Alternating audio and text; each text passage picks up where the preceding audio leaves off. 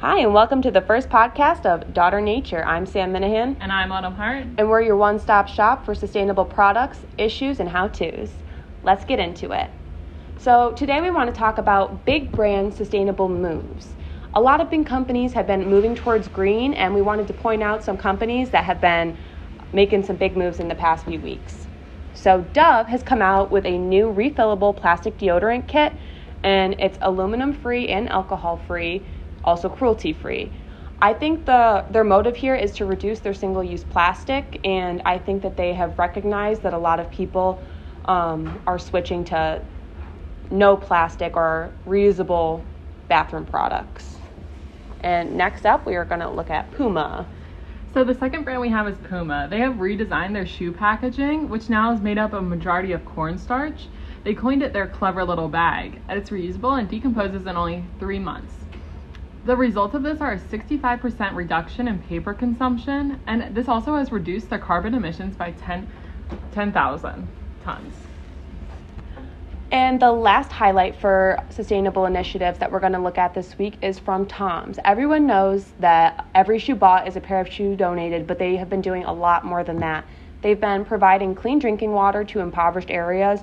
They've created a vegan line of footwear for Whole Foods, and they're a part of the textile exchange where they use materials that are nurturing our planet. Now that we have those out of the way, let's get into our opinion questions. Do we think that more big brands will jump on the green chain? Why? I honestly feel like a lot of brands are jumping on the green chain just for the marketing marketing reasons. I don't think there's an ethical um, position they're taking. It's more as though it's a selling point now that they realize on the rise, these smaller companies are rising up, and they don't want to be threatened by that in any shape or form. So they might as well put it out there as well that they're uh, a green company.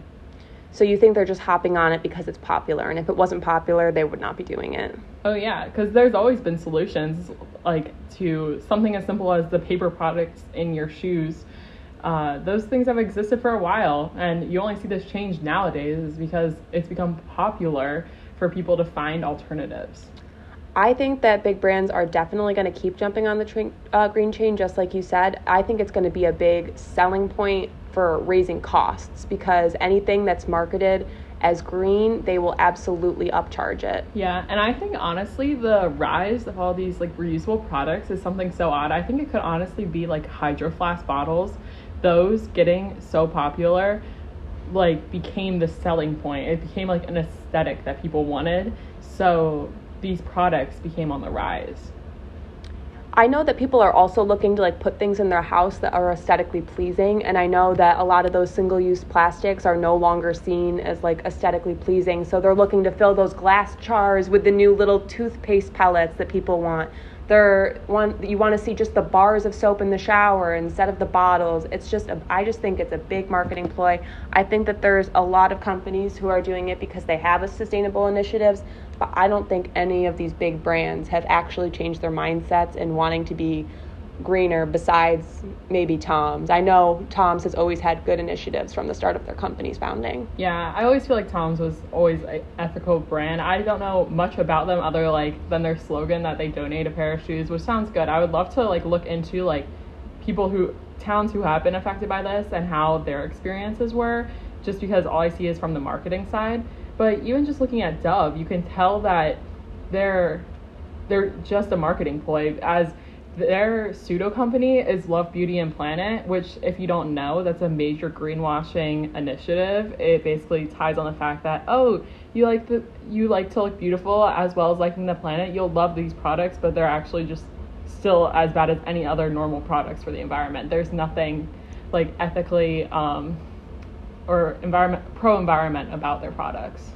Yeah, I know like the looks of the bottles, the green logos, the word of the like the use of the word planet, natural. Like, uh, I I don't think it's very hard to put natural on the bottle. It doesn't. I don't think no, unless there's like a unless there's a federal regulation like a USD USDA organic like there is for food. I don't unless we see something like that for beauty products. I don't think that the packaging and the marketing means anything. And these big companies are overshadowing real sustainable companies because there's no way to like verify what they're selling. You have to look at you have to look at the ingredients, know what the chemicals mean and do your research on every product you buy now because there's just so much greenwashing out there even if the mindsets of these companies are not changing at all. It's almost like they're hopping on this initiative so that they don't get blackballed in the eyes of the consumer because I know some products for me that now have sustainable ways, like I look at it and my immediate thought is that they're ruining the environment. My f-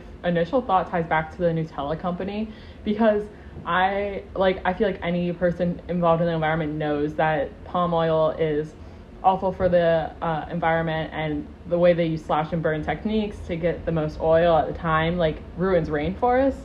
And so anytime i saw that product i would never buy it. I would like avoid it like it's the plague. But then last semester I was doing a project and I looked into it and Nutella has done like great environmental like things. Like they were very pro environment and they made great initiatives and they actually followed through on them. But in my eyes anytime I see it my initial thought is oh I won't be purchasing that. It's bad for the environment. And as more people like hop on like researching about places like this because I feel like it's becoming more prevalent especially as our generation gets older because we realize the mistakes that like older generations made and we're actually being very proactive about it. So as that is the rising generation and as more people start doing that they're going to realize these big brand companies oh you've been terrible from the start. Like i'm just never going to buy your products again even if they they don't want to hop on the trend too late and then consumers skip out on their things Right. I think like the moral of the story here is that as a consumer in today's society, you have to do your research to know what you're buying because there is constantly manipulative marketing targeted at all sorts of income classes, all sorts of groups of people. And it's just it's the only way to tell is to do your research. You have to like I said before, you have to look at the ingredients. You have to make sure that what's going in there is something you like you the products are something you'll want to put on your hair or something you'll want to put into your body like i know um, Tresemme and all of the other companies related to them have recently been under fire for their products um, creating, I think it's formaldehyde mm-hmm. when you come in contact with water. And these are a lot of beauty products, and obviously they're coming in contact with water. And a lot of them are also uh, like they have green washing attributed with them. They have a lot of like natural or all like all, all, all of the gimmicks that come along with um, greenwashing and green marketing. Yeah. Um, but I think there's just a lot of gimmicks in like the hair and beauty section as a whole. Like the way that they portray models with like flowing luscious hair, like stuff like that. They just use as a way to get you in but especially now I feel like Dove is trying to overreach like Tresemme and stuff because they realize they're in deep trouble right now. So this is our chance to like appeal to a different generation with like different like items that they're coming out with now. I don't know if they're like very ethical in it, but they are trying to definitely hit it home now while the time is right. I can see that Dove is definitely um, trying to take advantage of the fact that other companies are under fire. Um, obviously, I'm never going to put down the fact that they have made a big sustainable move. The refillable deodorant kit is a great idea. I feel like it hasn't really been done before, but at the same time, I don't think that the existence of this kit is going to mean any reduction in the sales of their single use products. I think they're going to be pumping them out just as much as they were before they came out with it. Yeah. Also, like a logistics question of a refillable deodorant is I throw my deodorants like in my book bag. Like I bring it everywhere. Like it's to my car. Like will this thing like heat up and like become putty in my bag? Like I just don't know. Like because that happens sometimes if you forget about your deodorant like out there, but you're like, oh, it's okay because I can just throw this out and grab a new one because they're so cheap. Now it's going to be like if I leave this somewhere, you're wondering if it's going to make a mess of the entire container. Yeah, and then yeah. am I paying extra just to waste it in that part? Because I know there's going to be an upcharge on it because anything that these companies do, they yeah. try to sell it to us. I've seen at uh, most stores this a new refillable kit is going for around 14 dollars for the starter kit. Um, I believe that comes with like the refillable holder and then like a couple of the like refills. Mm-hmm. Um, but yeah, I had the same questions as you. Like, is it like is it is the product the same because i know they're, they're also also preaching that their new deodorant is aluminum and alcohol free but are there other deodorants aluminum and alcohol free? I just feel like just because you're having this one line of products that is good in your line does not make the whole company a good company. Yeah. Also, like, I feel like the deodorant thing, sort like the trend is almost like running out at this point. I don't know. I remember like a few years ago, like that was a big thing of like trying to find a sustainable deodorant and like even like making it yourself, like things like that. But then there's also just like comfortability of like I found a deodorant that works for me. I don't want to like walk outside in public and be like, do I not like feel protected or, or like feel like I could smell bad? Like there's just something about the switching of deodorant that seems like hard for me to take control of. Yeah, I would um I would love to test this out. I would love to see how it stands up to like their other products and like see if like the change in ingredients has a change in an effect of like how it works. Mm-hmm. I feel like for Dove, deodorant was the weird place to start. I feel like it would honestly be a better step for them to do like a conditioner or shampoo bar first, and that would be an easy sell. I feel like this is just like a big step. Yeah, I agree, especially because like there is not a lot of refillable deodorants. I haven't heard of one before this, but shampoo bars and conditioner bars, although they are new to the scene, they're real big right now. And obviously, this Dove thing is coming after um, all these shampoo and conditioner bars. They've been out for a couple yeah. years, but they've definitely been gaining popularity. Yeah. I would say in the last like mm, year, year, year and a half. Anytime I go to look for one, they're always sold out. So I feel like just everyone keeps buying them, especially like I know I'm looking at like smaller companies, of course, because I I trust them. I trust that it's like safe things going on my hair, and like I don't like something about it. Like every time they're selling out so fast, so I just find it odd that like a bigger company to step on that and be like, oh, let me do this. Because I feel like that's almost something like Lush does as well. Like, I think they have bars like that. But, like, I'm shocked that a bigger company hasn't come in yet and try to put them on the shelves. Yeah, I think that the only reason they haven't taken advantage of them is because it would put all of their other products, like, completely, like, out of relevance. It would just make them it would it would make them completely irrelevant because if you have this like if you have if the if the products if the formulas are supposed to be just as good and the same and you're just taking away the single use plastic why would you buy something that has plastic when it doesn't? Like like like we said before like it's it's aesthetically pleasing. Uh, it's more uses per unit or per bar for in most cases with those kinds of things. So i just like all of all of their plastic bottles all of their marketing like that that's another thing those plastic bottles are the biggest selling point. They put their picture all over it. And without that bottle, they lose a little bit of their chance to market because they're having to put it on like a smaller paper product. Wow, I didn't even think of that. That branding like there that you see every time you hop into the shower. But I think also even though they would pick it up and it would be great for people like us that do care, I think there's just people who still would grab their bottles. I think there's just such a large population uh, in America especially who would just grab with no no thought about it. Like they don't care that the option's there. They wouldn't even care if it was like the same amount of money. They're like, I can just do this and throw it away, so why not?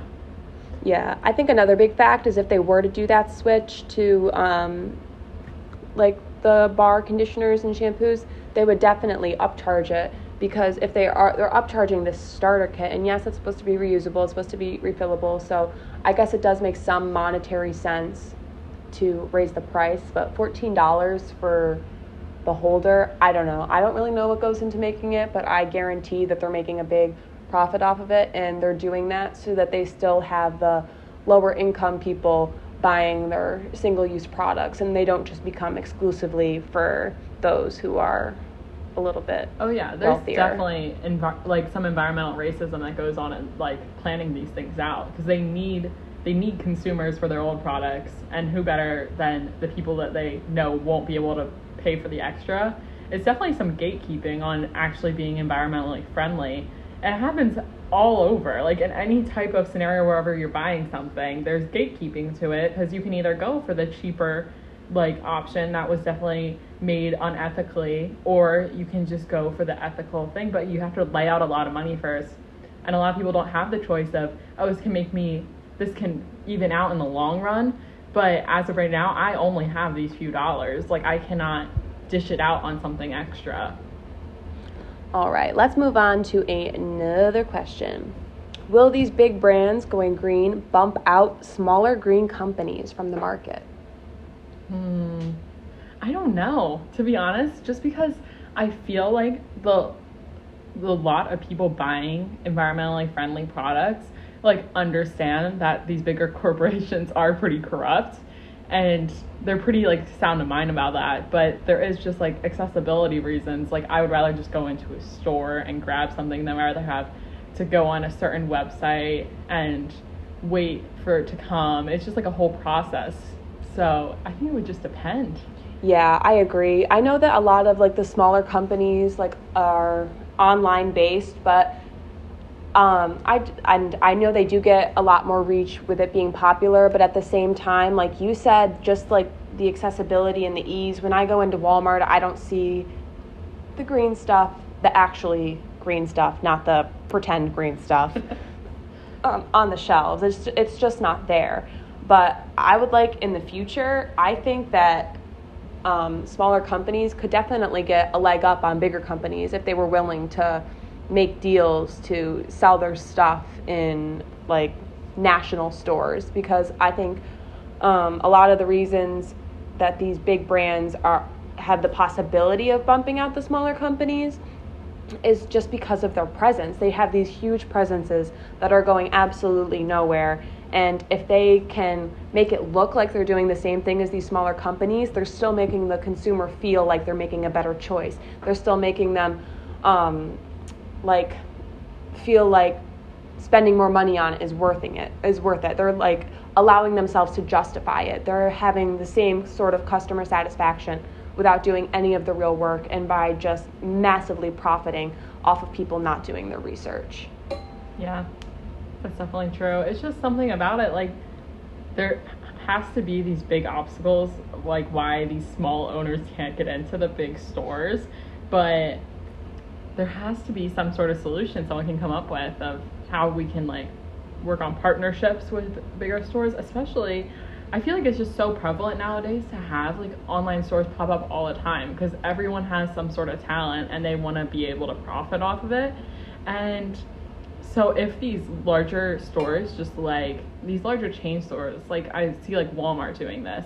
Walmart already has like venture funds like out uh, in the community and stuff. Like store number eight is their venture fund. I wonder if you could get picked up for one of their venture funds if you can negotiate getting put in their stores as well. Mm. so that would be cool to see. That would be cool to see. Like, um, I know that like, like I know Lululemon has pop up stores, places like even like something like that. Um, I don't know much about Lululemon's sustainability or initiatives to be quite honest with you, but I just know that they do have pop up stores. But if you like had stuff like that at grocery stores, like you hear Lululemon pop up store, all the girls who are obsessed with Lululemon like are gonna flock to that pop up if you set up some like a pop-up like you were saying in one of those stores not only is it going to be good for the small companies who, ha- who are having the pop-up and are hopefully then getting their line permanently in the store it's also good for the store that's hosting them because they're getting the publicity and they're getting these customers who might not have been coming to them if it weren't for the pop-up yeah all right well that is about all the time we have for today so tell us what you think. Tell us what new sustainable products that you love that you, you, that have recently launched. Tell us what sustainable issues you want us to talk about. Just let us know on our Instagram at Daughter Nature. All right, thank you guys. Have a good one. have a good day everyone See you next time.